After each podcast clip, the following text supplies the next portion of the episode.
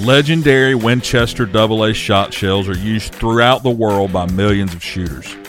One specific AA target load that has everyone talking is the AA Diamond Grade. The Diamond Grade Elite target load has 8% antimony shot. It's the hardest shot available for crushing clays and it's copper plated. Winchester AA. It's the choice of champions. You are now tuned into Shotgun Sports USA. Powered by Winchester.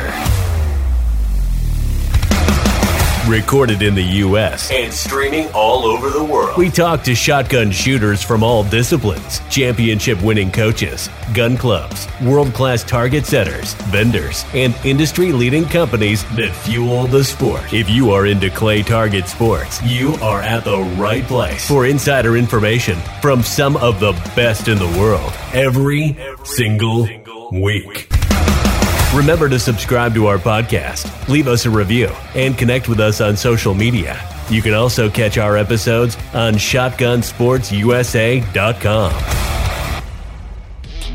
Being a brand name in the clay target industry, Rick Hemingway has said, Have you ever noticed almost all major sporting events are being run by Promatic traps? Think about that statement for a minute.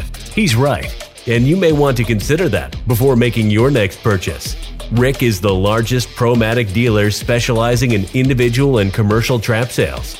Rick provides skeet, trap, five stand, and sporting clays, designs, installs, and service. He also offers accessories such as solar panels, wireless release systems, as well as the hottest item on the market, the Claybot by Renair Products. Visit www.backwoodsquailclub.com or give him a call at 843 546 1466. Castellani shooting vests are manufactured in Italy and internationally recognized by elite shooters as the most popular lightweight shooting vests on the market. Castellani vests are especially known for their Italian styling and superior craftsmanship and quality, making them a vest of choice for all shooting disciplines.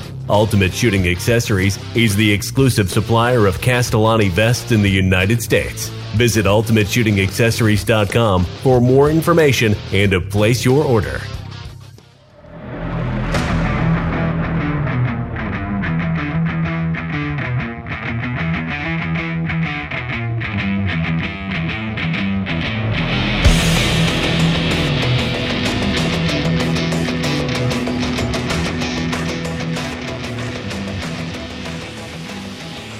This year at the 2021 NSCA Nationals, we sat down with part of Team Winchester.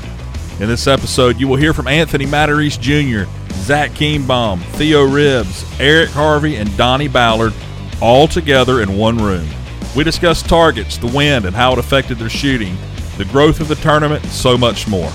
If you like stories, you will love this episode. Towards the end, we even have a little tribute for Tom Mack that you will not want to miss. Thank you for tuning in and welcome to the show.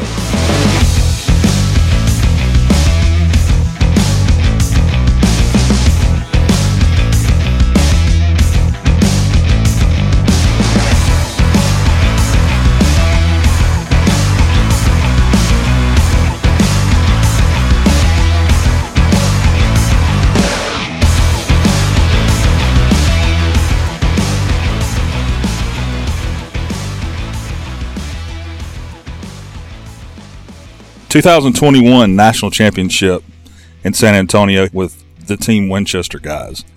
We've got Theo Ribbs, Eric Harvey, Zach Kienbaum, Anthony Matarese, and Donny Ballard. How's everybody doing? Pretty good. How are you? Good. Well, man. I think this is Very a, this is the first time that we've had, I think, this many people on a episode, and then this many good people on an episode.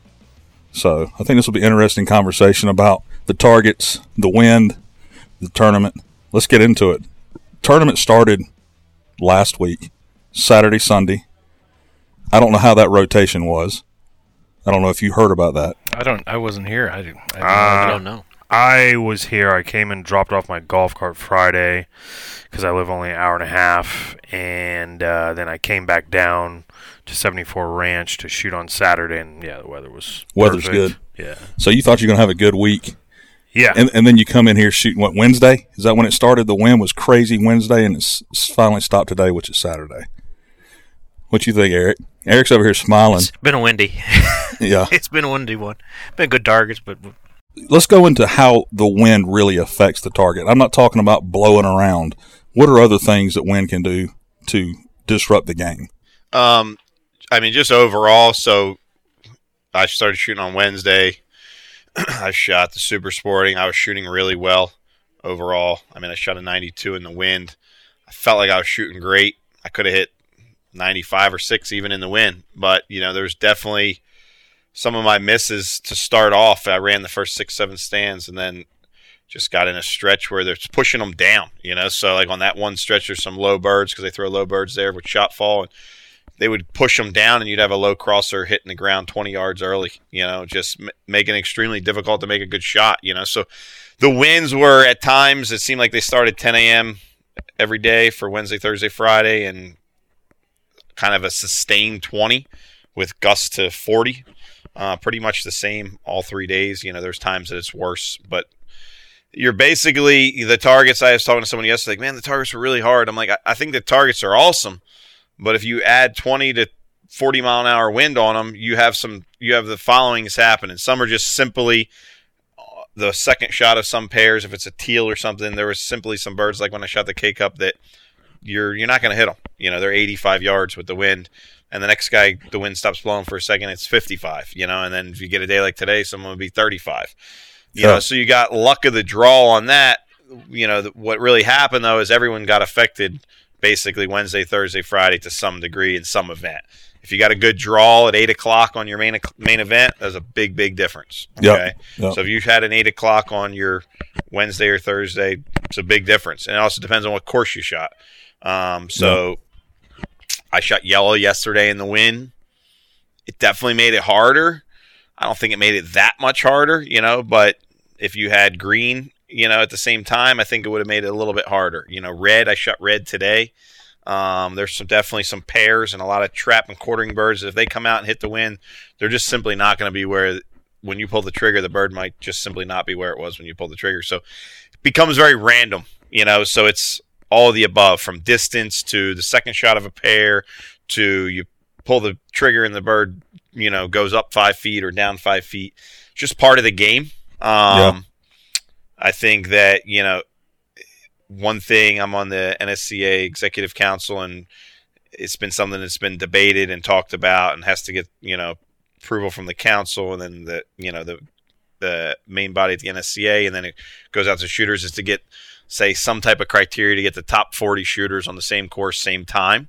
And it's been really close to happening before. And then some shooters would shoot it down and everybody would be complaining. And the NSCA would say, all right, let's circle back and put that on hold, and it didn't happen um, because I couldn't shoot with my friends or my buddies or whatever. You know, it's going to hurt somebody's feelings that they didn't make the criteria or whatever it might be.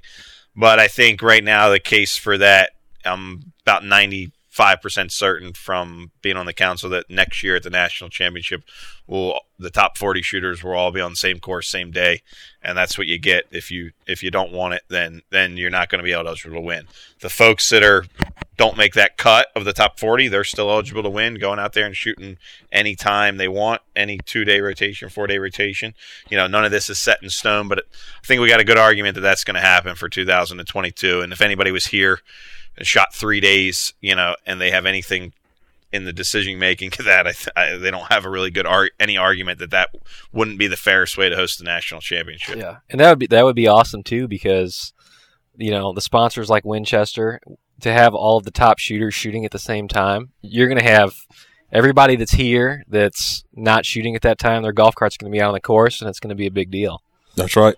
That's a good point. You know, and that's you know, every, everybody yeah. that they want to see is in the same area, and they can. It might be a circus with all the golf carts, but it's going to be awesome. Yeah, it's the first I've heard of. Uh, it's not the first I've heard of the idea. It's first I've heard that it's probably. Yeah, I think it, I think it's going to happen. Just you know, one, I'm going to push for it. You know, yeah. and I'm on the council, and I don't know, you know, if there's, it's going to come to a vote. It's the only fair way to do it. I don't know who, if you vote against it, you know, people are just afraid of all the what ifs and what if this and what if that, et cetera. But you, you set a strict criteria. If you make the cut, you're on that rotation. No ifs, ands, or buts. There's still a lot of details to iron out.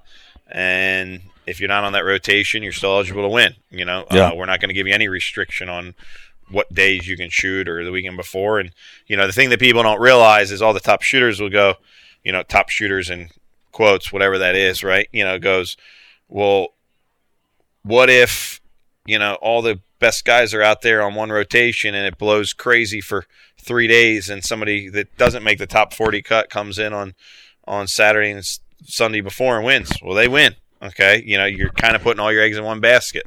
Yeah. so that's that's part of the you know you can't you can't come up with a criteria that puts everybody on the same course the same day because there's simply not enough room. Right. so you got to narrow it down to 40, and you would think that your criteria is good enough to pick the top 40 guys in the country, and that the winner should come from that top 40 most likely.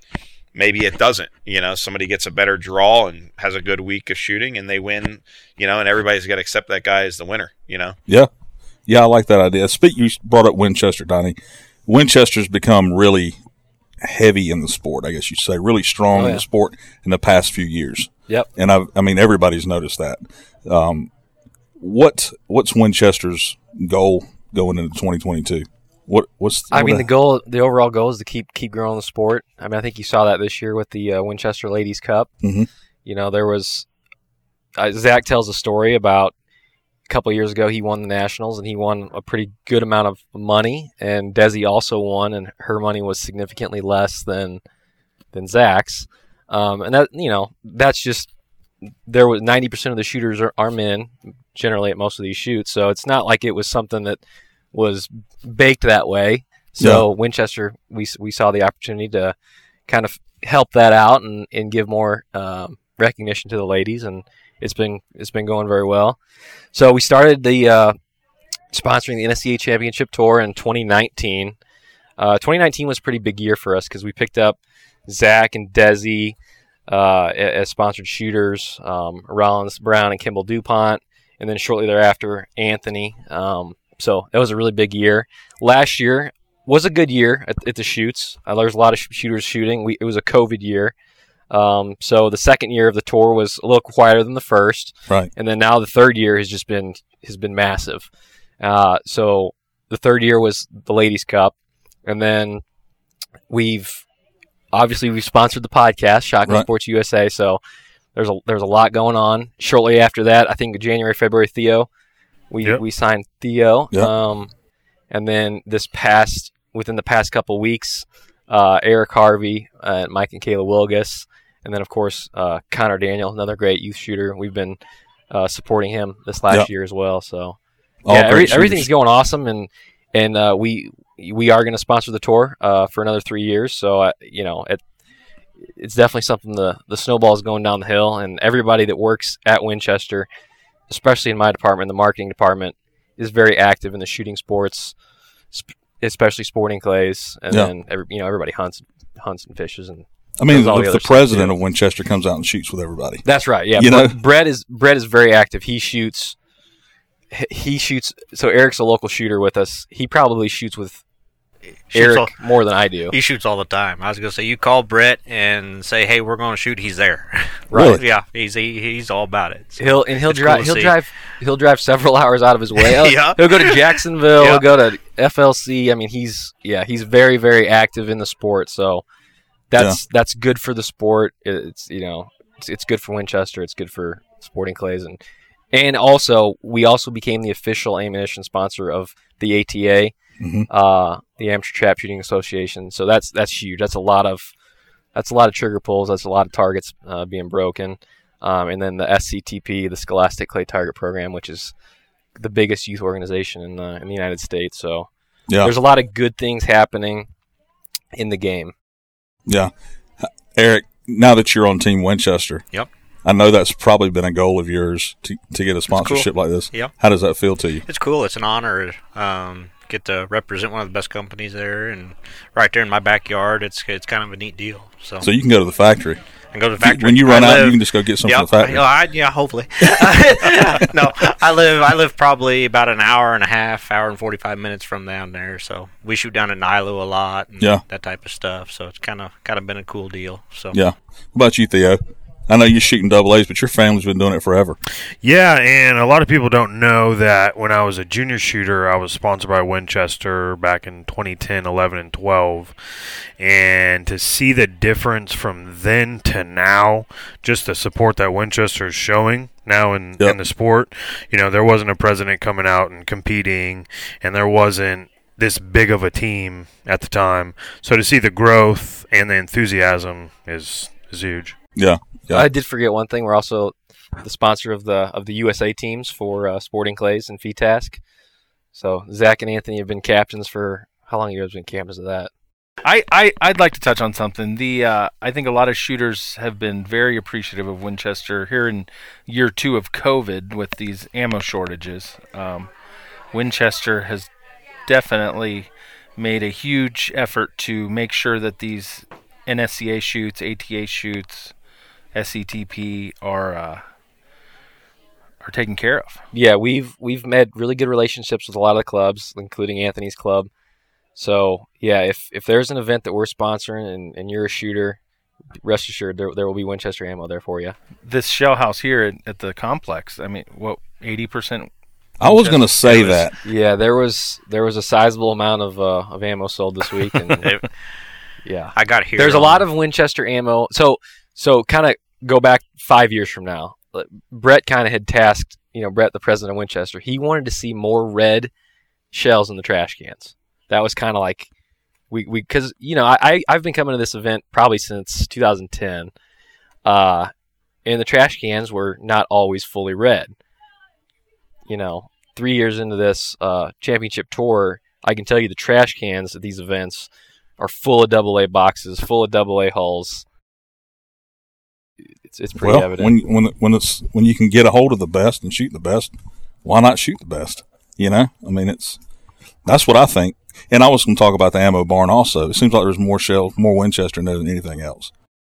we did a good job of uh, of allocating some ammunition to this event. We have a great relationship with the NSCA and uh, Mike Hampton and, and, and Royce, who kind of runs the shell barn. They've if if they need something, we're usually there to help them. You know, something else. I've I mentioned this to Tony. You know, the guy who running the Yeah, t-shirts. yeah. Anthony knows Tony pretty good. is there's more more apparel and more more things to buy in these stores now, which is good.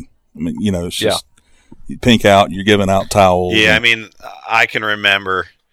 I've been coming here for 26 years. Okay, I can remember, you know, and for whatever reason, it's because the brand had maybe uh, invested their time doing something else or their resources doing something else. But you could come into the Winchester building 15 years ago, and there'd be some person standing there going, you know, what can I help you with? I'm like, I don't know, I'm just checking stuff out. I'm like, oh, okay.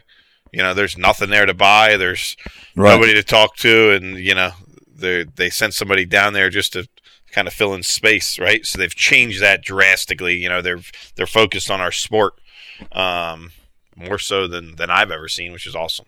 and that's everybody really. Yeah, and you you know, you, bring it- guys have done a lot to that too. I would say, um, because everybody everybody sees you, they talk to you out on the field, and you know people are coming up. And I know you guys are focused on shooting, but you always go the extra mile to like talk to somebody, shake a hand, and that that goes a long way.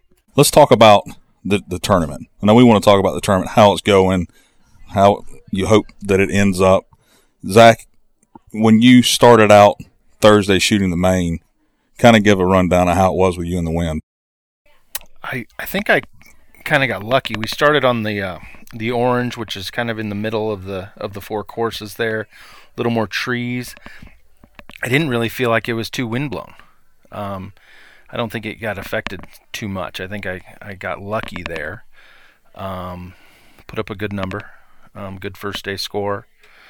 Um, definitely got affected the second day shooting shooting the green later. in Describe the courses for the people listening. The orange course, it's a course, but kind of describe the Well, targets. the so the four main event courses here at the complex run east-west. It's a straight line east-west road, and they're basically in quarters across the property. The two middle courses, which would be red and orange, are a lot more trees.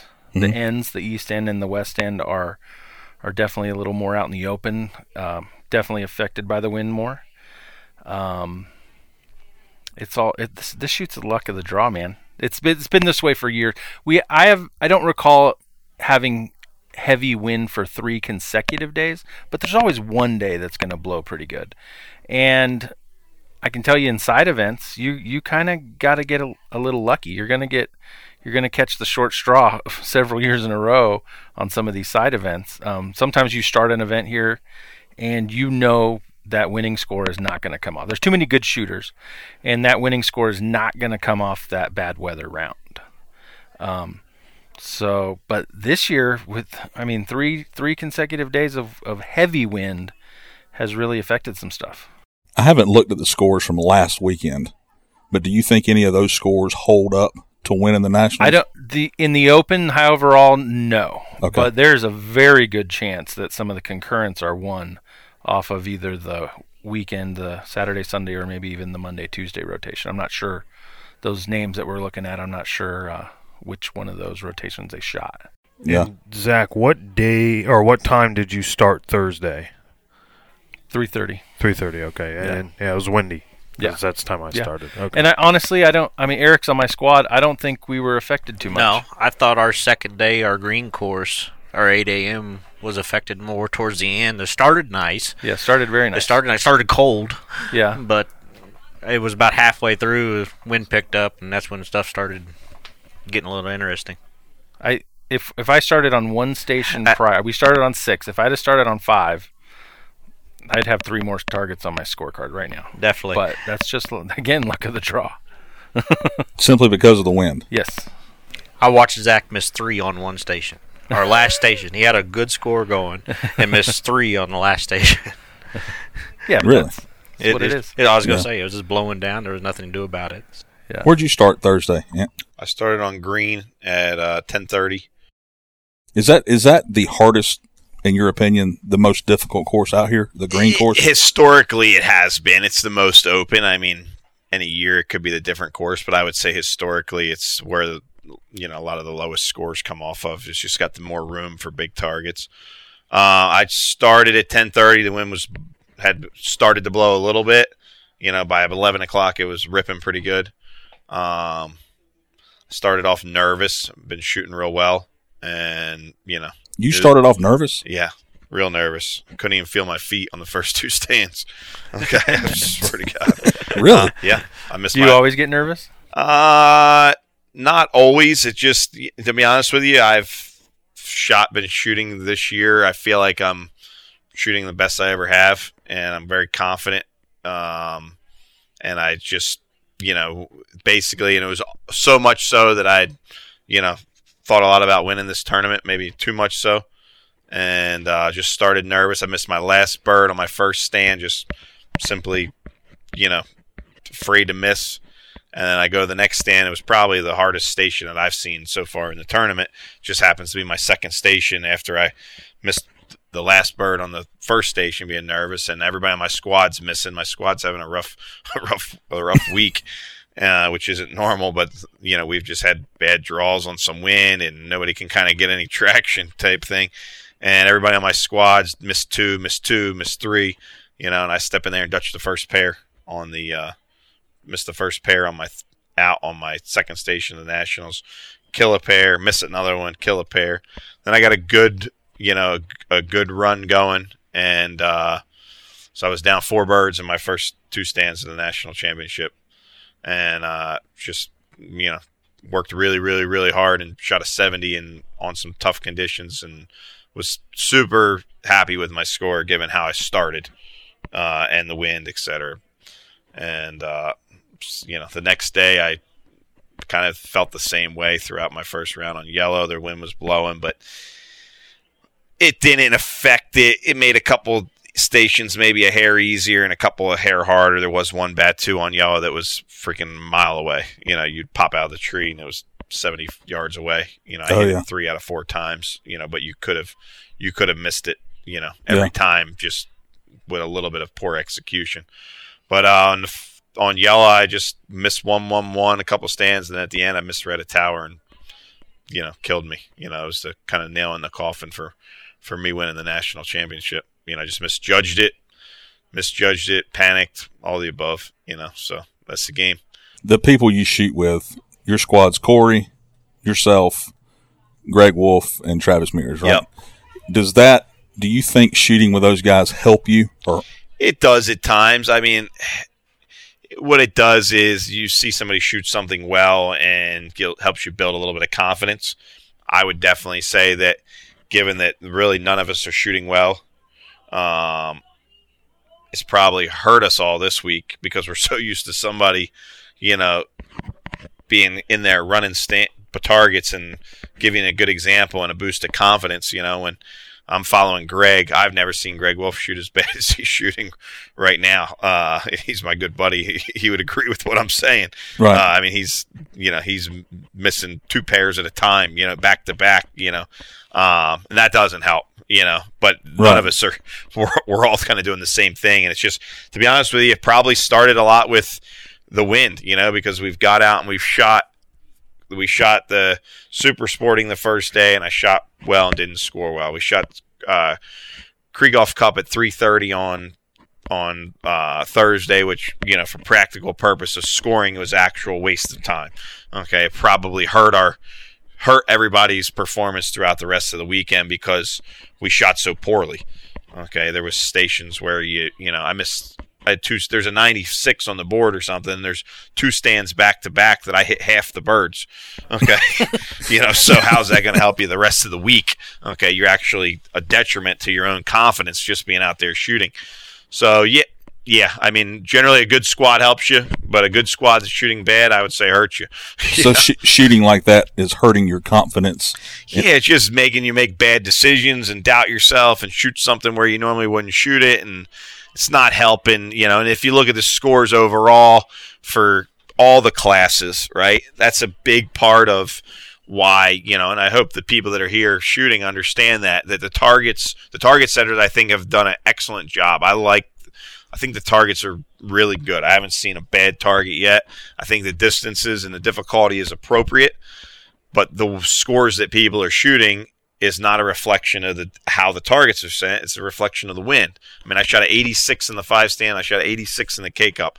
I haven't shot two 86s in a in an event, any event. Also, I don't think I've shot two scores in the 80s. You know, all season. Okay, Yeah. never mind back to back events. And the birds really weren't that hard. You know, it's just could I have shot low 90s on both of those? Sure, I could have. Okay. But when you get a couple taken away from you from the wind, you doubt yourself, you get off your game of hair, the game's tough. Okay. And taking the, you know, it's just like you can't get any traction and get moving. So that's kind of been the story of, you know, my squad. And uh, I shot well today throughout and just didn't score well, partly because a reflection of just how I feel of getting, you know, beat up the last three days. You know, today I was on 74 on red with two stands to go, three stands to go, and missed three birds. Okay, just you know because I haven't shot. You know, I, I'm used to missing. Okay, that's why I missed more. Yeah. I think that it's. I think everybody here agrees. Yeah. I- did any of you get yourself get blown by the wind while you're mounting the gun? I had my barrel. I had my barrel getting blown. Yeah, for sure. I mean, oh, you know, Definitely. just it's like say. the wind was blowing it some so strong that sometimes it, it would blow like yourself, No question. Yeah. you know. And it's what do you do when you call pull? That wind's Follow- blowing you around. You know it's powerful. Really? Justin and I, we don't get blown around quite No. as much as some of these other guys. no, I felt like I need to put on some cleats or something. That's the next thing. That's the next thing. in Shooter cleats. cleats. Shooter Shooter cleats. cleats. Shooting cleats. Yeah. Yeah. One thing I want to say, and I'm gonna pick on Anthony just for a second. Said he's nervous. How many how many nationals have you shot? How many 26 national 26 championships. nationals, you're still nervous. Yep. People that haven't come to nationals come. Okay, I- it's you. I bet this is my seventh or eighth nationals, and I still when I turn the corner up here to see the complex, it's still You're, you're here. I'm here. Yeah, I'm it's here. time. It's cool. Yeah. it's cool. You posted a picture the other day, Zach. Thirty. Yeah, I my first nationals was 1991, and I'll reiterate what Eric says. Pulling through that, making that turn up there by the Beretta Pavilion and looking down on the complex. It's I get the same exact feeling I did back then. This is like I don't, I don't know the Augusta National of Yeah. of for It's like golf. Jack Nicklaus driving Yeah. up the. It Yeah. really Yeah. is. I mean, It's this cool, was yeah. this was the shoot when I was a kid that everyone talked about, everyone wanted to get to, and it's kind of like growing up doing it. It's it's kind of like Christmas. You kind of you're going to go see all your family and your friends, and and you're going to get a heck of a competition as well. Yeah, I think, you know, what we talked about earlier with changing the format for this rotation would be a, you know, a game changer for our sport. Uh, just for people coming out and being able to see it at the end. It's a game changer for all the competitors too. Just in terms of it, Yeah. you know, you is that a level playing field is big difference, and we don't really do that in our sport uh, throughout the year. So, you know, sometimes the sport's hard enough for someone to be consistent in, you know, so to have a dominant player is difficult because you don't have a, an even playing field rarely. So, I think it would be a, an interesting, uh, you know, Yeah. change for for for and, and a positive change for for spectators, participants, and you know the person that's going to be crowned the national champion.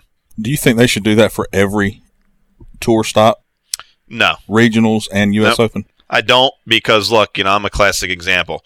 Uh, most of the regionals I'm going to make by flying in on Thursday and flying out Sunday afternoon. Okay, if Donny told me, well, you got to stay there, you know, uh, till Monday, you know, I'm going to, you know, hand him back my gear.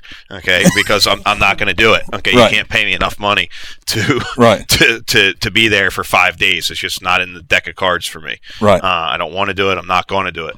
So, and there's a lot of people that might be in the same boat. You know, if they're trying to shoot at a high level and still get home, be with their family, and run a business, et cetera, that you, if you told them something like that, you're forcing them to be on a mandatory rotation, et cetera. I shot in the South Central Regional, and I was home at nine o'clock at night uh, from Texas. You know, Right. a connection connecting flight. right. So, you know, I left by two in the afternoon. So, certain rotations. So, look, at the end of the day, it's a regional championship. It's important, but, you know, nobody's going to, winning a regional championship doesn't change your life. You know, for some people trying to strive to be the best they can in this discipline, winning a national championship does change your life. Right. You know, you could be recognized and get a sponsor that you wouldn't be able to get, you know, and what if you were really close and got the bad draw on the wind and you could have won that thing and been a breakthrough shooter and somebody gave you an ammunition sponsorship or a gun sponsorship and now you can do this at the highest level. So, you know, Yep. Winning a regional championship's not, you know, not going to change your life, but winning a national championship could, you know, it Yeah. just puts you in a different class as a as a shooter and, you know, that's that's a big deal and it should be it should be uh one on level playing field. Yep. Are all of you in on that idea? Oh yeah, Yeah. 100%. I would, I would I think think, it's so. a good That's the idea. only way to go. I do opinion. believe uh, Rick Hemingway at the U.S. Open next year is going to have a championship rotation. He is Very, very Yep. similar. So it's basically with him doing it, and then with what we're trying to do here, it's kind of you know if we can get it done for those, you know, it can be make it a precedent for U.S. Opens, and then I think that's I think it's Well, you know, the next question people are going to ask when they hear that is, does that mean there's going to be another class? no because you're shooting the same course and the same targets, and you're basically just trying to say that the odds are that someone in this 40 wins. That's the odds. Okay, Right. I think I don't think anybody would disagree with that. Doesn't mean it's a guarantee. That's Right. the that's the odds. So you're trying to narrow down the probability that the people that are l- most likely to be the U.S. Open champion or the national champion come from the the shooting on the same Right. conditions. If somebody else is gets a different draw and maybe gets better weather than them, then hats off to them that that, that they that they won it. And guess what? You're going to be in. The, you're going to be on that that rotation next year. Yeah. Now, I've seen you, Theo. I've seen you shooting a whole lot more this year. It seems like than maybe years prior. Is that right? There was a stretch from about 2007 to 2010 or 11 where I was shooting even more than I am now. Yeah. Um, and that was due to mostly my parents were paying for everything, right? So as you get older, things change. Yeah. And uh, responsibilities um, come into play. But uh, yeah, I'm shooting a lot. Um, obviously, Winchester picking me up definitely helped a lot. Um, and uh, just uh, a hunger for the sport in me kind of came back wanting to compete and now I'm teaching a lot more and so just being in the in the sport from a teaching standpoint and a competitor standpoint um, for some reason made me enjoy the sport a little bit more Yeah, yeah. How's your week going? yeah pretty good um, I started at 3:30 on Thursday on yellow and uh, yeah it was it was tough um, I started on a stretch where the wind was blowing the birds out. And so we got to a battue station. I think Anthony touched on it. And uh, I've never seen a battue make a full flip, but on that station I did. Wow. And uh, yeah, it was crazy. And you could have taken it at the top, but for me, I felt like I would. I didn't have enough time to really connect with the bird, and I would have kind of just been thrown you're at it. Putting You're putting a. You're just poking at it. Yeah. At 70 yards, 65, 70 yards. I I shot my first shot at the at the at the top, thinking you know when it comes out of there, I just got to get in front of that thing Yeah. and, and take it. You know, Yeah. and I missed it. Yep. and it felt like a good shot. So then I let the next ones kind of roll down a little bit, and it would basically almost go back on edge before I hmm fire. You know, at probably 65 yards, 70 Yep. yards. Every time I broke it, I was surprised I hit it. I was the same way. I took it on the drop every single time and hit it, except for my last one, and that a bitch was like 90 yards. You know, we just got a, a hard gust, and I was like, okay. And then it got flat, and so you got less bird to shoot at, and so you know it was a tough course to to start on. I mean, I got to the tower. And in the wind, that tower was ridiculous. I mean, it's already hard enough, I'm sure, without it. But I mean, that midi, the first bird's, you know, dropping five to ten feet, and it's what? What do you think? Fifty-five Yeah, yard. it's a pretty good pro. Probably shoot it quick. It's probably 45. Right. You know? and so you just gotta have good timing. And I shot. I only missed one there, so I w- I'll take that. I ended up shooting at sixty-seven. Missed a couple on a Rabu station. I gave too much respect. I just got quick on it, and the wind's pushing behind it. So I thought it was moving quicker than it was, and shot out in front of it twice. And you know, just made a couple mistakes. But I mean, it wasn't a terrible start to the week, but I knew I had to shoot in the 70s the rest of the time. Yeah. So Well, people that have never been here and they're hearing that Anthony shot a 70 and you shot a 67, they're shooting out of 75 targets, okay? so it's not out of 100. So you got four days of 75 targets. So um, it's it's been interesting to me just to watch the scores because you never know. I mean, like when I saw Greg's scores, I was like, I've never seen Greg post a score that low. Yeah, he's You know, you know, the wind's not helping. He's struggling, and it's in his head. And I mean, he's a he's excellent shooter. He's just game's tough, and you know, Oh, yeah. nothing's- nothing's It's a world champion. right? I mean, you know, I saw Comerford, your buddy, John. I asked him if he was shooting with you, Zach, and he said no. Why not? He had he had to do something with uh, with the uh, with work with the NRA. Isn't that your lucky charm? He is. I've I've He's at a podiumed fundraiser a lot, today a in lot Dallas. of these damn things with him. Really? Yep, he raised two point four million dollars for the NRA. Really? Wow. I gave him some Winchester shells because they ran out. So he's he's he he had hit. I told him he's like, "You got any extra shells for me?" They ran out of shells. Like at the there's a fundraiser they're shooting, and uh, I got six boxes in my car, but I but I need them for tomorrow.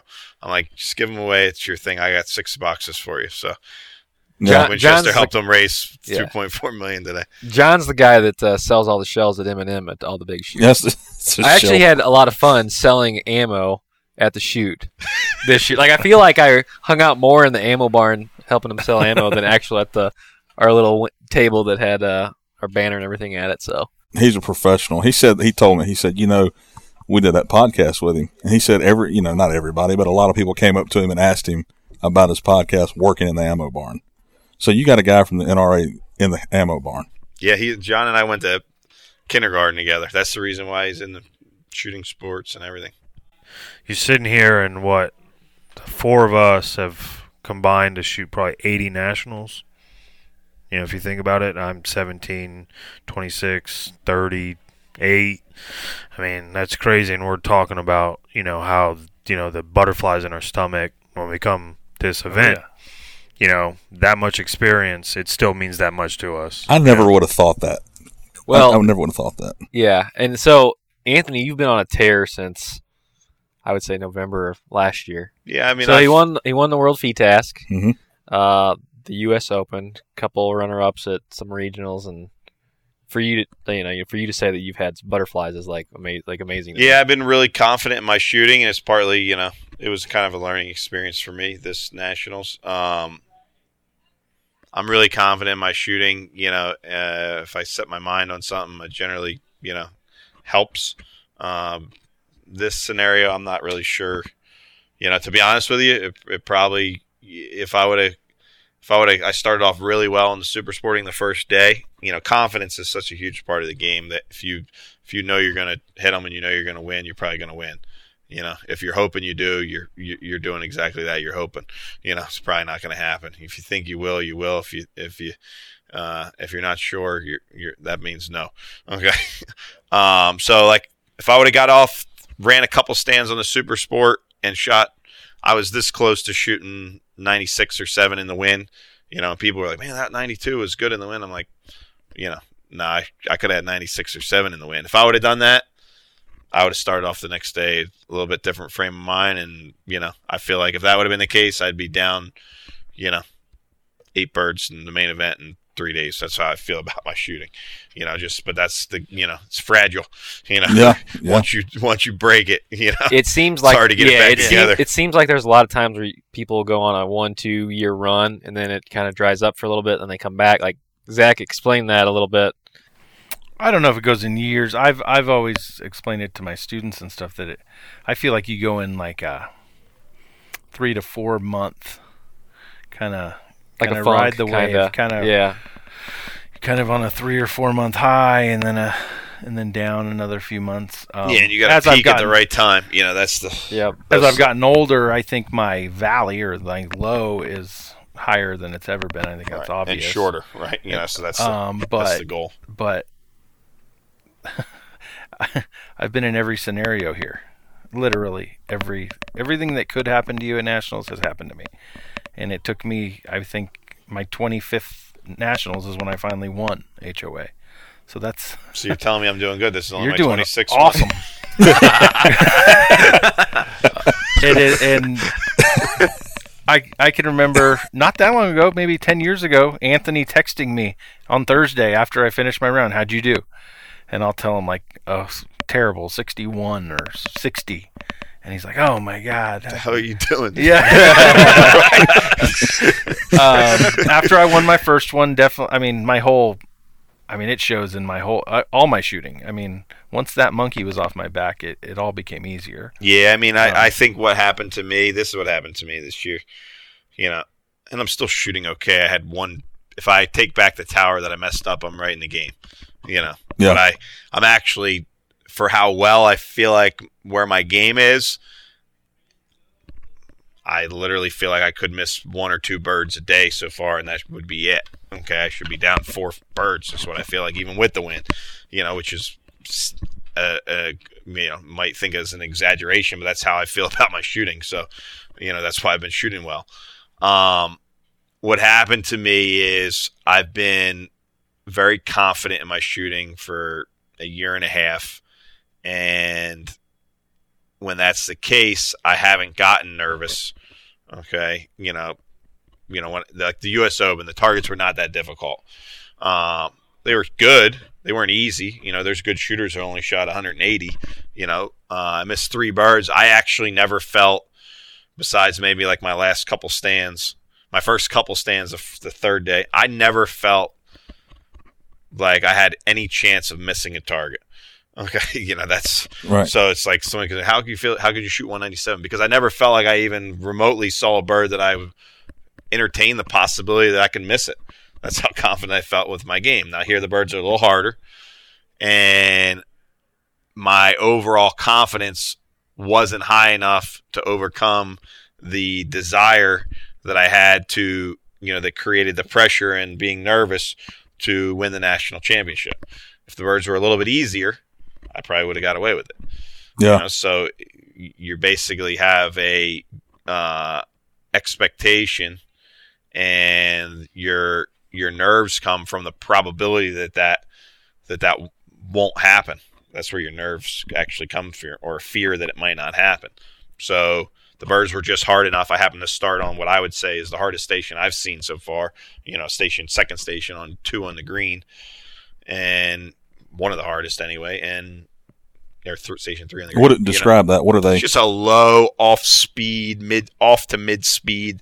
The ground kind of the ground kind of tapers down and the bird dives into the ground, so it's dropping kind of the whole way, but it's off speed enough that you have to really ride the bird, you know, the whole way to to feel the speed of the bird. I don't think it's a bird that you want to just jump out in front of and shoot it early. So you have to have good control of the target. You got to be under the target and you got to spend some time with the target. So when you're when you're nervous, what that means is you you you you're you're more likely to get careful and check the barrel, etc. So I did that on the first one, panicked, missed the second bird of the pair. You know, now at that point you're you know you're coming unraveled. You know, Yeah. so anybody that sh- shoots knows exactly what I'm talking about, and you know that's basically happened to me, and you know so you get nervous because you know you want to hit the targets and you, you have just enough doubt in the back of your mind that there's a probability that it's not going to happen. You know you can look at the scores here. Yeah the wind is bad but you can look at some really good shooters and go and look at their score and go so and so got 50 something okay well the wind didn't affect them that much because somebody on the same rotation shot 67 Yeah. you might think of as less experienced shooter than him so how did how the one guy beat the other guy by 10 who's not as not as qualified of a shooter because the other guy got behind the curve and started doubting himself and trying not to miss, and you know his whole world, you know, caved caved in on top of him. You Yeah. know, that's what it felt like to him. You know, and if you've ever sh- shot well and trying to do well at any level, I don't care if you're in E class, uh, you know exactly what I'm talking about. You know? Oh yeah, yep. I remember you told me I don't know maybe a couple of years ago that I'm coming. I'm coming back. right? You know, you, you remember telling me that uh, I'm going to come back and you're going to see me start winning some tournaments again. And he's done it. So that's good. Compare the nationals. You're speaking of ten years ago. What's the difference in the two, size wise? I, I think it's grown just gradually over the years. Um, the difference, wow. It feels the same to me. Does it? It's Well, ex- it excites me. Our is big what I change, mean. our big change, really happened probably like 15 years ago. You know, when is it went where to the three day, uh, the three hundred. 300 birds and it went to you know more side events and super 100 bird we i remember shooting the nationals with 50 birds super sporting really? yeah one that was probably 10 years ago 11 years ago When I fir- 2009 10 was only 50 birds super sporting When I So, first started coming, it was K cup, five stand,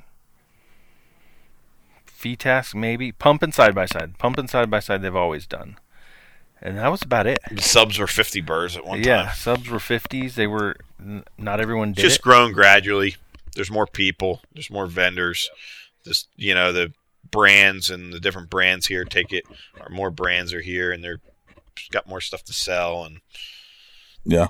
They said, mentioned last night that this year is the biggest nationals ever, it is yep.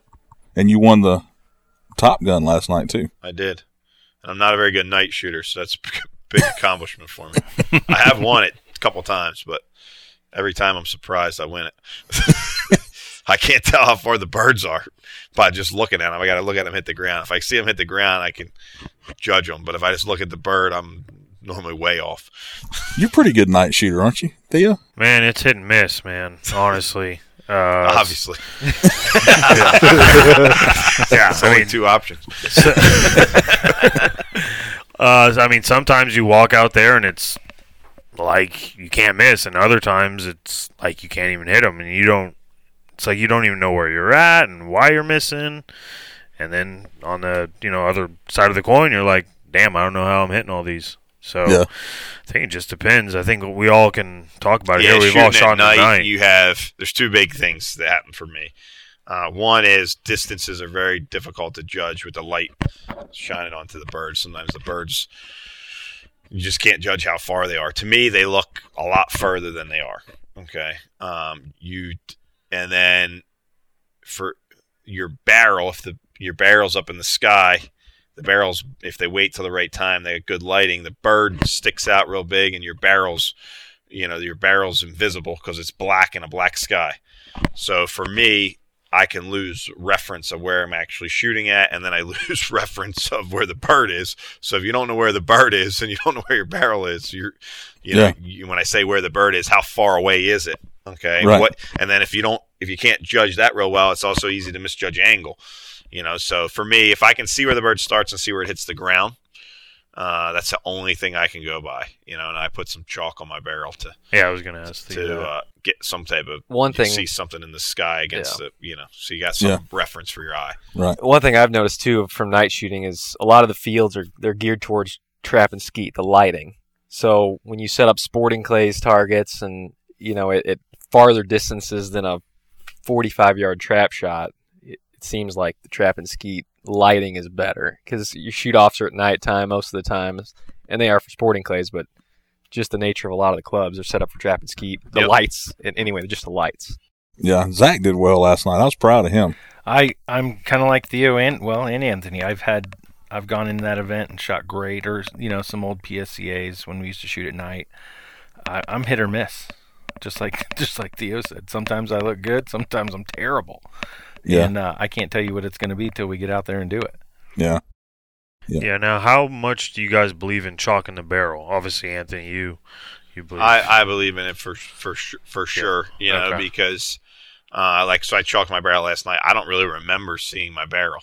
Okay, Okay. Justin filmed it or whatever. He was out there filming. I don't remember seeing my barrel. Now, do you I was do you working do the whole barrel yeah, or half? the whole thing. Okay. I just used it, an ibuprofen because that's all I had. Okay, um, And you're just doing the rib. whole rib. Okay. Okay, so you're trying to have a reference. So if someone says, "I want to get in front of this bird and lead it because it's far," well, then you're going to get what in front of the bird? The barrel. But if the barrel's black and the sky's black, you can't see it. So I don't remember seeing my gun really all night. But every station, when I'm planning the birds, I know kind of if I'm going to start on the bird or in front of the bird or build in a big gap or start close to the bird and run with it for a second, just let my eyes open up the lead. So I plan what I'm going to do, and then when I stepped in there, I really just looked at the bird and kind of let it happen, you know. But I was very diligent prior to getting the box with my plan of how the shot's going to take place. During the shot, I just remember seeing the bird. So you know, I guess you could make the argument that I wouldn't need to chalk my barrel, but I think that I see it peripherally, and my Your brain subconscious my it, subconscious sure. sees it, and it you know it helps me tell me when to pull the trigger. I've chalked them lots of times over the years. I I don't know if I should admit this or not. Um, I've kind of a, a light sheen of rust on the top of my barrel that, that allows me to see it at night now a little better than in the past. So I didn't need to chalk it last night. So you don't clean your gun. No, I do, but yeah, Use it. No, I do, but it has rust on it. yeah. That's funny.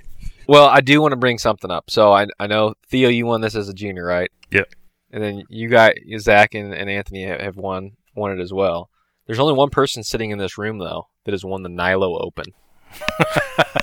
That's Eric Harvey, Yeah, back to back Nilo Open champion. back to back. He So, just- yeah, he just won something else too. Wasn't it FLC? oh yeah, Oh, he yeah. he did. He won the All American All Around. Yeah. Oh, Yeah. yeah. But I, I did Yeah. want to plug Nilo Farms a little bit. So Nilo Farms is is outside of Brighton, Illinois. It's it's kind of like Winchester. It's it's our hunting club. Um, it's open to the public. Anybody can go there. And every year for the last three or four years, we've we've thrown the Nilo Open, which is a I think the one year we had 287 shooters, which is a pretty good shoot. A lot of good prizes. Um, so as we've gotten into sporting clays deeper and deeper, you know, we've invested in the Nilo as well. So we've got a bunch of new traps. Um, we're throwing NSCA registered birds there. So Brighton is about half hour northeast of St. Louis. So if you're in the Midwest, you know, and if you're in a couple hours driving distance of Nilo, you know, come on down and shoot some sporting Oh, it's a great us. day. I mean, I you could say, you Zach, fun could day. Zach was out It's there two weeks day. ago. shoot sporting clays in the morning and then do a pheasant and chukar hunt in the afternoon. It, Really? Nice. I need to go check that out. Uh, how's the new house doing? It's good. About killed me building it, but uh, I was a general contractor, so uh, it went well. Saved a lot of money building it. Harvey helped me out a little bit with some questions. He's an engineer. You, you When I- built it the wrong time. I, no, I built it. No, I Or built- right, you got right at the right I got, time. I got right lucky. on the I- early I, side I, of had- it. I bought yeah. all my material before COVID. yeah, prices, right on the right side of it. And then I yeah. sold my house at the peak of the market, so I got lucky. Yeah. Worked really hard and uh, pulled it off. Saved a lot of money being the general contractor, but it about killed me. Took a couple years off my life. It's a beautiful house. Those girls are gonna. It's an awesome spot for them to grow. Now, how old's your girls now? Uh, seven, four, and seventeen months. And is the seven year old starting to show any kind of interest in cheating? She's shooting her BB gun, yeah. So it's an interesting eye dominance story. She's about as most complex eye dominance as you know. She's only seven, so you know I don't know if something will change or whatever because I don't really teach that many people that are seven or younger. You know, Yeah. we've been trying to figure it out since she's four. Um, she basically tests if she points one finger, she tests. She points her right finger, she tests left eye dominant. She points her left finger, she tests right eye dominant. Okay, if she points the gun. If you get it up there, she's got no idea what direction it's pointing. Okay, um, you know, I set up targets for her, and uh, she couldn't hit anything. Okay, I mean, we've been doing this for years. If I hold the gun, like pull the trigger, I can tell she doesn't think it's on it because she's, you know, my, my four-year-old daughter. She's I pretty certain left eye dominant. She shoots on her left side. If I hold her hand and go, "Hey, pull the trigger when you think you're on it," like I got it on it, she could hit twice as many as my seven-year-old daughter. Okay, and she'd been doing it for you know a, a third the time, right? And my seven-year-old daughter was just about at the point where it didn't make any sense to her because she couldn't understand it, and I couldn't get her to, you know, they're little and it's only a BB gun, whatever, but you still want to hit something, okay? You know, and I could kind of hold it on there and get her to hit one, tell her to pull the trigger. But finally, one day, like, uh, you know, she was getting to the point where I asked, "You want to shoot your BB gun?" Nah, you know, like she wasn't entertaining her to her. So I'm like, all right, well, she's definitely cross dominant and not even as simple as like switch shoulders or close. She can't close an eye. Okay, close one eye, both eyes closed. Okay, Right. So I go, all right, what side do you want to shoot on? She goes, I want to shoot on my right shoulder. I'm like, all right, which I don't think it matters for her. I'm like, all right, we're gonna tape your whole left eye shut like Kim Rhode. Okay, and put your glasses on. You know, she's got a little shooting vest and everything. I set up on her place set. It's got like a cl- rock climbing wall. I set the targets on there because put them right on the little rock things. Set up like ten targets on there. I'm like, all right. And I got her a new BB gun. So the one I had before, you know, thinking we're going to teach her the right way. Don't have sights. Don't look at the sight. So I got her one with just a regular iron sight. Back to you know the other one I broke the sights off intentionally. So I got her a regular BB gun. I'm like, all right, see the little hole? Put the bead in that. Put it right on the target. Okay. She could hit 10 targets in a row now with her BB gun, you know, seven years old. Literally, since I taped her eye and got her understand how to aim, you know, she hasn't missed one yet, you know, and she likes to do it. If I went right now, like, you want to shoot your BB gun? Yeah. You know, she runs and gets it and wants to do it. So that's, that's really all that matters at this point, you know. Yeah. My four year old, she's all about it one minute and she's four years old, right? So Yeah. next minute, she don't want to, you know, she wants Yeah. to ride her bike, right? This may be the first time I haven't seen your wife at a shoot in a while. Yeah, they've been coming. The kids and the wife have been coming quite a bit. Uh, it's Halloween, so the kids got stuff going on. It's their last cheerleading. Uh, they both cheerlead. They're both cheerlead. Last cheerleading game of the season is actually right now.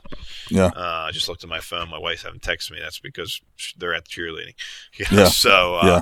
they didn't want to miss that. And Halloween's tomorrow, so Yeah. Decided to stay home. Right. Harvey, you got some big news. What? Don't you have a baby on the way? Oh, baby on the way. Had a baby shower, right? Baby shower. Uh, Yeah. Expecting in December, I believe. And it's a boy. It's a boy. A boy's on the way. There you go. Yep. Well, yep. good. After Nationals, before Gator Cup. Somewhere in there. So As long as you don't miss any that's, shoots. that's right. I was going to say, as long as it all works out timing wise. Yeah. But, uh, Yeah. yep, yep. Looking forward to it. So, so to put gives the, the the listeners some context, we are in the back room of the Winchester building. We were supposed to be in the main room with our. So we redid our building. I don't know, three or four or five years ago, and we were going to be in the front room. We got a lot of nice tables, uh, but Brett agreed to have a uh, a Desi birthday party and a baby shower in the front of our booth. So we kind of got we got delegated to the to the back room. So this couch is more comfortable this is than a chairs this anyway. is a comfortable couch. Yeah. Yeah, yeah, this is good. So we've lost a few good uh, people from our sport to due to COVID and some other things this year.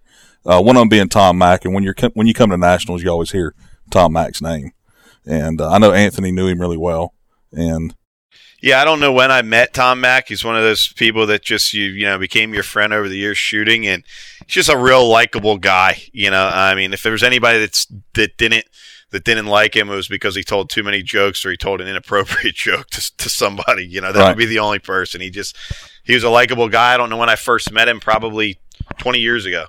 Um, he's kind of one of those guys always been there. He had a moment in his career, you know, some time in his career, probably 10, 15 years ago when he shot real well, you know, uh, and he's been this on the scene and uh, at major shoots for a long time. He's just a likable guy, nice guy. I think most people, if you got squadded with him, you know, by the end of it, you, you know, he, they, you considered him your friend. You know, if you Right. if you ever had a complaining about him, it was because he was making jokes when you were trying to shoot. Uh, that's kind of what he's known for. You know, I always joked around about Tom Mack. I said he's either he's either one of the smartest guys on the planet or he sits home rehearsing jokes. Okay, one or the other because he could just go on. you have any funny stories about him? Yeah, so we were shooting uh, at the Western Regional just this year. You know, it's the last time I saw him. He was on the squad behind me, and uh, he, it's in a state park or a county park, and we get done a station. There's a game warden and a park ranger there on a Polaris, and they call my squad over, and they go, they got a, a t- target box, and there's a rattlesnake in there blown in half. Okay, and they go, anybody know who shot this rattlesnake? I'm like, no, you know, and I don't think anybody, if they did, would tell you, but uh, Right. yeah, no, nobody knows. Okay. Yeah. So as we're about ready to get on our golf carts, Tom was on this B squad behind me. His squad pulls up, and uh, these guys go over to his squad. They got the box there with the snake in it. Okay, and we're all waiting there, sitting to listen. I'm really sitting there listening because I'm waiting to see what Tom's going to say, right? Because he's he's just one of those guys that's got a joke or a smart comment about everything. So the guy goes, "Anybody happen to know who shot this rattlesnake?" Tom puts his hand straight up in the air like he's a school student. Okay, and he goes, "Sir, I did, sir." Okay, and salutes the guy. Okay. so at this point, I'm not sure if he's oh actually joking. Okay, because he's always joking or telling the truth. So the guy goes, "You're gonna have to have a word with me. Come over here, sir." He's like, "Sir, yes, sir." Okay. Shaking his hand and stuff. The guy doesn't even want to shake his hand. He's patting him on the back. Okay. So, so at this point, again, we still don't know if he actually did it. So he, the guy wants him to step aside. You know, he's like, "I'm not going off the trail. You know, there's rattlesnakes out here." Okay, so he's because Tom wants to stay near the group so everybody can hear him. Yeah. Okay, Right. so the guy's like, uh, "Sir, did you really shoot this rattlesnake?" He's like, "Yes, sir." And like, and the guy is now very struck because he can't actually admit, can't believe that someone actually admitted, okay, that they've done this. Okay, Yeah. Yeah. so the guy goes to Tom. He goes, "Do you do you realize it's against the law in the state of Arizona to to hunt and shoot game in a state park or county park, whatever it was?" And and Tom goes, "A rattlesnake?" And the guy goes, "Yes, a rattlesnake." He goes, "Can't shoot them." The guy goes, "No." He goes, "Well, with all due respect, sir," he goes, "I was not hunting." Okay, we're just we're just out here shooting clays. Okay, so now the guy's like looking at him. He goes, "Well, it's against the law to harvest wildlife." He goes, "Sir, with all due respect," he goes, "Where I'm from, we shoot rattlesnakes and we eat them." Okay, he's like, "I got a great recipe for you." Okay, so now. Now, now this guy is like looking at him. He can't believe anything that he's saying. And Tom's like keeps calling him sir and mister. Okay. I was walking down the trail and, you know, across the trail and I was trying to defend myself. So, you know, that's why I shot it. He goes, and back home we shoot rattlesnakes. So sorry, sorry, I didn't know. So the guy goes and has a team meeting with the other, you know, I think it was a park ranger and a game warden or, you know, two park rangers. And they come back and they go, they all right, sir, uh, we're going to let you go. Okay. Uh, but don't let this happen again. Tom comes back to the group. He goes, thank God. He goes, in the state of uh, Montana or Wyoming or wherever. He goes, I shot an antelope. Okay. he goes, and they want me to come back out there for court. Goes, I tried to settle it. I tried to settle. He goes, I, tr- I tried to settle it out of court. He goes, but they want me to come back to court. He goes, I tried to tell the guy on the phone. He goes, I'm gonna have to drive around the state. Okay. Cause I ain't going back out there for court. That's what he told the game warden after he let him go for shooting for shooting the rattlesnake. He told the game warden that. right. Oh so now the funny part of all this is, if you know Tom, I don't know if any of this he actually did. Okay, you know, but Yeah. he told the whole thing through the story of that he shot this rattlesnake. Say, I would say there's about a sixty percent chance that he did not even shoot the rattlesnake. Okay, and he just knew that he was going to get the opportunity.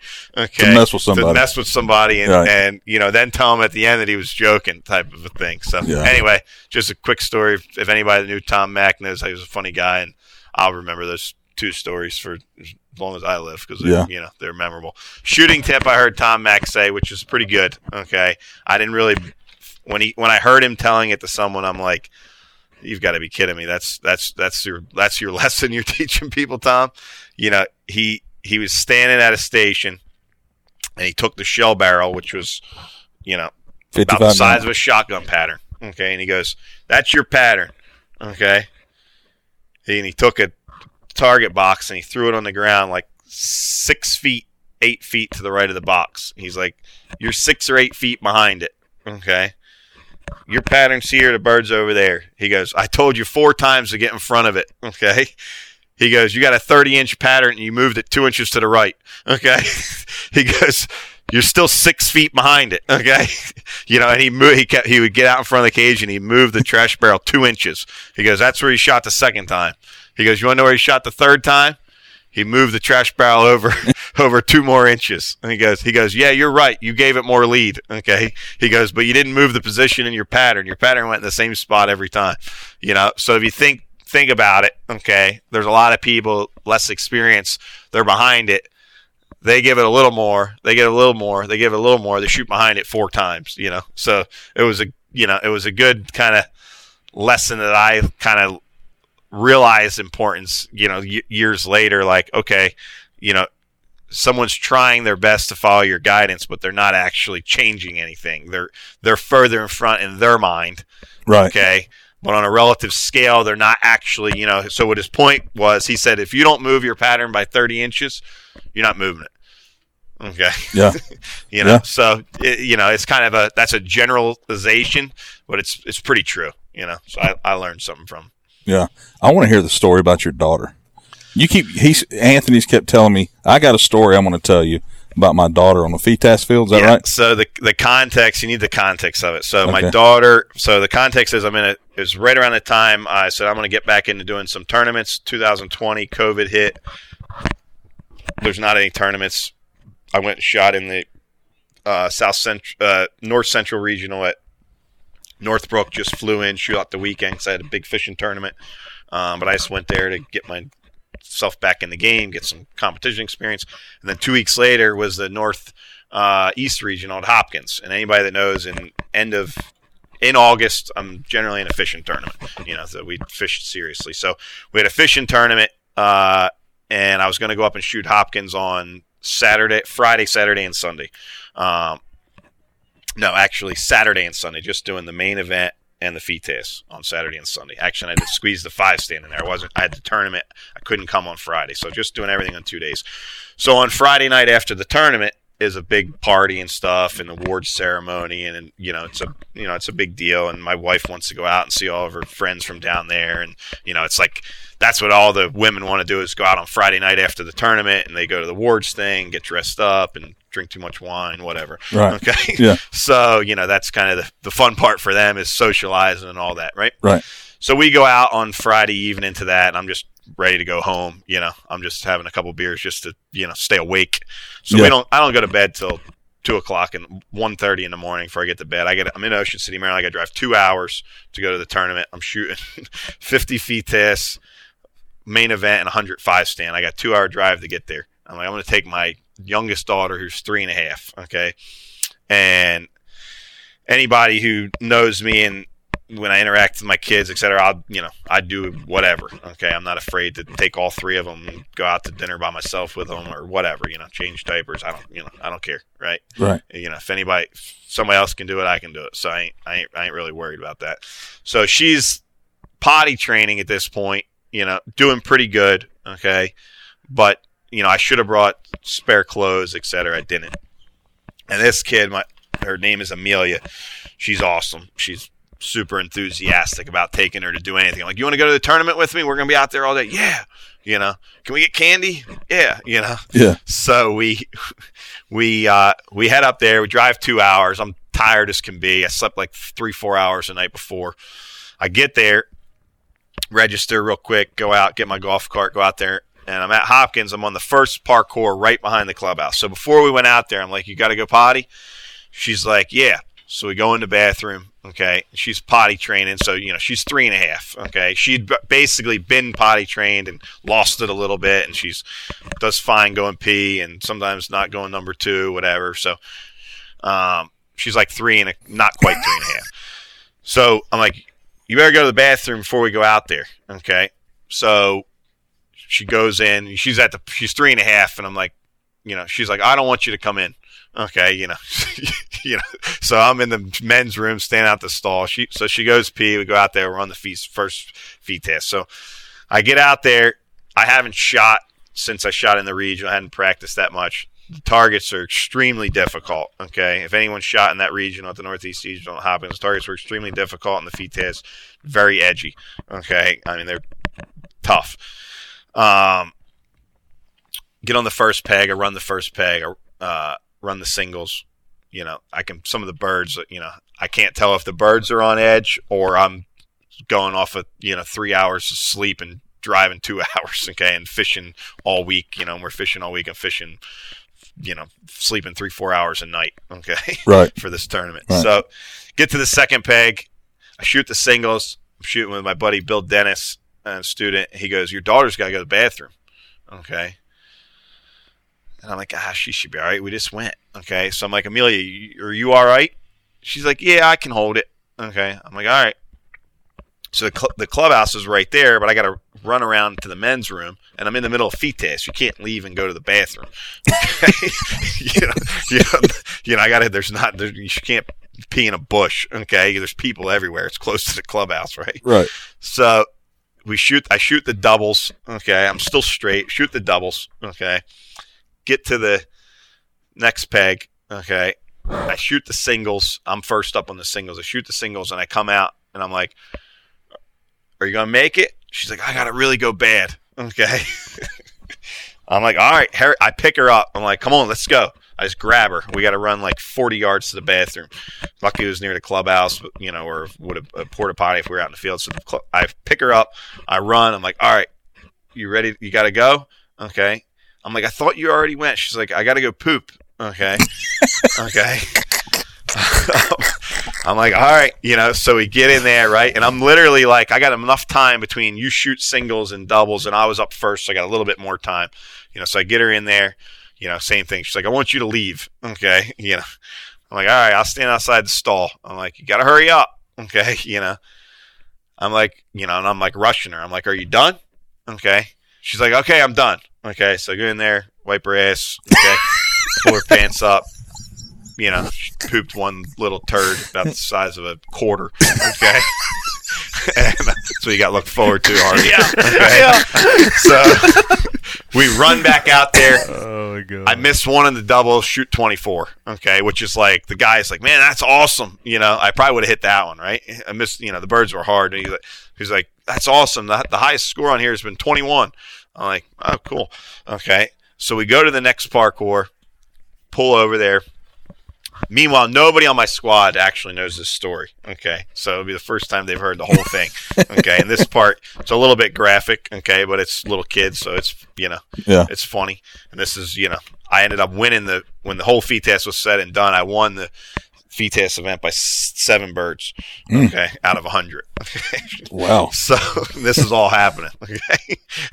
So I go to the second layout. We're there like early, sitting there. Okay. And a guy that I give lessons to, his name's Rick. He comes over. He's talking. He's like, "Hey man, good to see you." We're sitting there waiting. We could have went to the bathroom, done whatever. Okay. Um, she's sitting there on the golf cart coloring on her book or whatever. Okay. And Rick's talking to me or whatever, and he's talking to her, and she's sitting right there in the cart. And I get up off the cart and I'm getting my stuff, and I look, and it's just lucky I caught it, or we would have had a real damn mess. Okay, so I I get up off my cart and I'm getting you know literally like the referee's walking over at this point. Okay, and I'm putting shells in my pocket and I'm like, "You all right, Amelia? You got everything you need?" And I'm looking at her like just like I'm looking here towards Zach. Okay, about that far away, but I'm on a little different angle, and I look between her leg and her shorts. Okay, okay, in the front. Okay, not in the back. Okay. And between her like underwear and her shorts and her leg, I can see it a turd. Okay. okay. Like you know, like how this thing got in the front, I have no idea. Okay. Besides, she wasn't done going to the bathroom, and I rushed her to get to the next layout. She has no idea it's there. Okay. Luckily, all she eats is she's she's getting a little better with her diet, but she literally eats hot dogs, macaroni and cheese, chicken tenders, candy and potato chips. Okay, so as you can imagine, the consistency of it is luckily about like a about the uh, density of a golf ball. Okay, so so the ref it's it's the lady uh, Elizabeth Plastic, I think is her name. She's standing right there. My squad has no idea of this, right? And I don't want to alarm her because if she she's like potty trained, if she gets something goes wrong, she gets really upset. Okay, so she would have like a complete meltdown, right? So I'm trying not to, and she would have been fine. She's been doing pretty good with it, but it was the circumstance of what happened. So I'm like, I'm, I'm like Amelia, we're gonna uh, run to the um, run to the car real quick and get something out of the car. So I go to this, I go to my squad. I'm like, look, I got to get her something out of the car real quick. That's just what I told him. I'm like, let's go. And the car's not far. So we haul ass over there. Okay. I, uh, I, I, I get, I go to my truck. I open the car door. Okay. I'm like, I'm like, look, uh, you got something, you spilled something on your shorts. Okay. I'm like, look that way for a second. So I pull her pants down. Okay. I got wipes. We use a whole damn tub of wipes that day. Okay. So I'm like, you got something on your shorts. You sat in something. So I pull her pants down. Really didn't, sm- you know, wasn't smeared or anything. It falls right out like a golf ball. Okay. wipe her, wipe her off a little bit. Haul ass back to the, haul ass back to the parcours. This parcours is even harder than the last one. Okay. So she's fine now. She's colored and she's cleaned up. Okay. I get in there. I run the first two pegs. On my last peg, okay, it wasn't her. So on my last peg, it's got this midi chandelle at like coming off a tower that like pops over the trees and drops at probably like 50 yards, 45 yards fast, like diving down, it's thrown down off the tower. And I've hit it every time, like crushing them. The first peg had a couple long birds, and I just got lucky and broke them in half. And you know, it's like everything is going my way. Okay, I get on the double. This guy in my squad goes, I literally step in, okay, to shoot the double. He goes, how much have you been leading that midi? Okay, that's what he says to me as I step in there, and I look down. I'm like, uh, I thought about. it. I'm like, I don't know. I'm starting out in front of it pretty good. I'm not even sure. That was my first midi. Was on the first. I missed the pair. Shot another 24. So I shot 48 on those two layouts with all that going on, and then like the next score on those two layouts for the weekend was 41 or 42. yeah, so Wow. just and I got lucky. It was one of those things where I wasn't really didn't have any pressure on me. I was obviously distracted. Okay. Yeah. and uh, you know, and two or three birds, you know, you know, I hit on the second barrel and they broke in half with one pellet, you know. You know, so it's just kind of a good day. That's day. funny. So later in the day we're out on the course, okay. we're we're in the back of the course, all the way in the back ravine. There's there's no toilet back there. My squad mate again, the same guy, he goes, I think your daughter's got to go to the bathroom. I'm like, oh my god. Okay. So like I'm literally just getting ready to walk into the station. Okay. So I'm like, uh, Amelia, you all right? You're gonna have to wait a little bit. Okay. She's like, yeah. So I shoot the station. We come out. Okay. She, she didn't make it all the way. Okay, so we got to go to the bathroom, throw her underwear away in the toilet. All the same day. All the same day. Come back to the house. I didn't bring any spare clothes. My wife's like, "Where's her underwear at?" Okay, you know, I'm like, "There- "That's the least of our problems." Okay? you know, we made it a whole round, so I, sh- I ended up shooting a 97 in the main event, which was a good score the first day. So it was an adventure. You know, she doesn't funny. even know. You know, she doesn't even know to this day that this has all happened. Okay, because she she knows the part. You know, we're on the sporting clay course, but the, out on the FITASC range, she had no idea. Okay, Really? So I pulled it off, and uh, That's funny. I, I don't No- know no how harm, happy no she'll foul. be about this because she's probably going to be the shooter. she's the Uh, most likely. Yeah. Uh, my youngest one's too young. My youngest one's too young to know. So this is the oldest one now. Middle. Middle one. Okay. She's All the most apt to shoot, I would say. I got a Tom Mack story. Um, so this was probably like 2005, right when I very first started shooting, and uh, it's like one of my first events. I think Zach might have been there. He might have won the shoot. His Desert Lake Classic. I remember. I think it was either Yeah. you or John. You won. Uh, Won I the won the shoot. shoot. I think you won the make or break or something. yeah, something you like were, you that. were real little. Yeah, yeah, Yeah. tiny. Yeah. Anyway, um, Tom Mack was one of the guys my dad first started shooting with, and uh, so my dad brought his girlfriend with him to the shoot, and so Tom gets this funny idea, tells my dad, "Hey Willie, I'm gonna bring bring your rental car up to pick pick your girlfriend up. I want you to get in the trunk. I'm gonna drive up." And my dad goes, "All right." so uh, my dad gets in the trunk. Tom Mack decides to turn his hat his hat sideways, blare rap music, and so he pulls up right you know right next to the lobby. She comes out, you know, expecting to see my dad, and he's like, "What's up, baby?" and like talking all this you know crap to her, and she's like looking around like, "Where's my you know boyfriend?" He goes, "Oh, I'm your new boyfriend. He uh he wanted to trade." and so she still doesn't believe it, you know, cause and she doesn't know Tom. I forgot Right. to mention that she doesn't know who Tom Mack is at all. Never met the guy, right? And so, so she's like not about it. She doesn't want to get in the car. She's like, "Where's my husband? This is our rental car." He goes, "No, he took my girlfriend." So I was, you know, told to take his. and uh, you know, finally he kind of, you know, let her in on the joke and lets my dad out of the out of the trunk and she was like didn't even think it was funny at all. and, uh, and so the rest of the time we go shoot the main event and he's just trying to make light of the situation. She's still mad about it the whole time and and at you know one point Tom was a little heavier um and, you know some people know and so he's like got this sweat sweater and he's like playing you know and she's videoing a shoot right and he's like you know flopping his man tit up and down and, oh yeah i still have the video too um anyway so that's my my tom mack story I want to hear your story, Zach shaking his head. Zach. come on Gotta- zach let gotta him tell the tell it. story. Whatever. Gotta the- tell the story. all right, all right, all right. So this is the story of how uh, Zach became uh, Captain Winchester, I guess, if you could call him team team captain, team Winchester. I don't know. Uh uh Well, you got you can pick who. I don't care.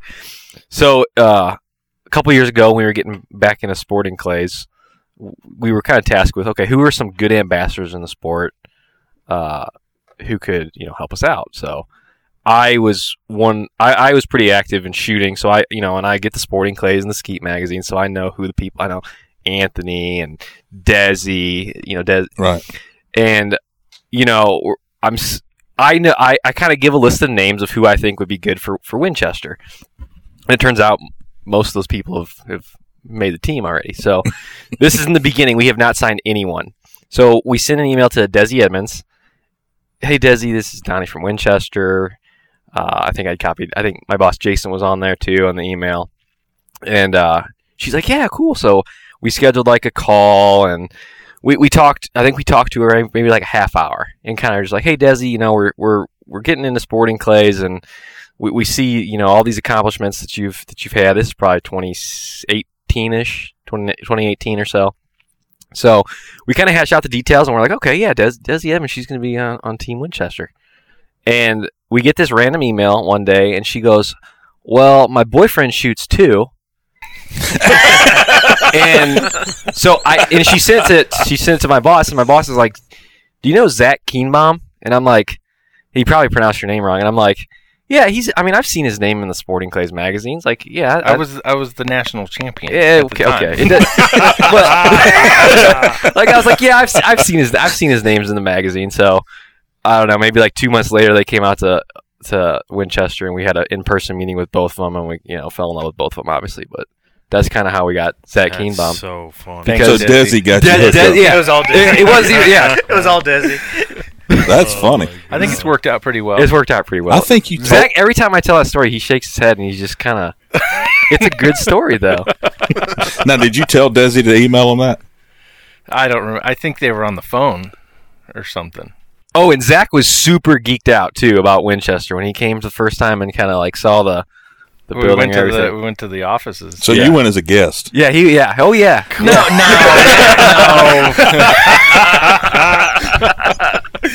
He was oh, Desi's guest. Yeah, he was Desi's. He was literally Desi's guest. Yeah. Oh, my boyfriend, sh- he shoots too. And my boss is like, oh, okay. Oh, oh. so they really wanted Desi. So she was really the first one on Winchester then. I would say so. Yeah, yeah. yeah. Oh, It was the same time period, but uh, you know, she probably signed the paperwork first. well, Zach wouldn't check his email probably, so Yeah, I was gonna say. I didn't even know he had an email address. That's funny. I like that story. Uh, so anyway, anybody else got anything else? Zach's got a ton of well, funny. I, I can't. I have Tom Mack's story. I can't. He's told me a million jokes, and I just I'm not a good joke teller. Anthony's a much better joke teller than I am. Um, but we're gonna miss him. He was a great guy, good ambassador. He worked for or he represented a lot of companies over the years and did a good job. Yeah, Heck of an instructor. I've had a good time here at Nationals, getting to see everybody, and uh, I guess I hope everybody finishes well, and we'll see who the winner is tomorrow or Sunday. So, Yep. All right, guys. Well, thanks for coming on, and Thank you for Thanks, Justin. Uh, Thanks for having us. all of these guys are coaches. We'll post some info on how to get in touch with them on the on the website. If you're in the area and need a coach, you just call these guys. Other than Anthony, and they'll be glad to help you probably pretty promptly. Glad to Anthony, help you. You just gotta wait. yeah, you just have to wait with him. So, all right, guys, that's it.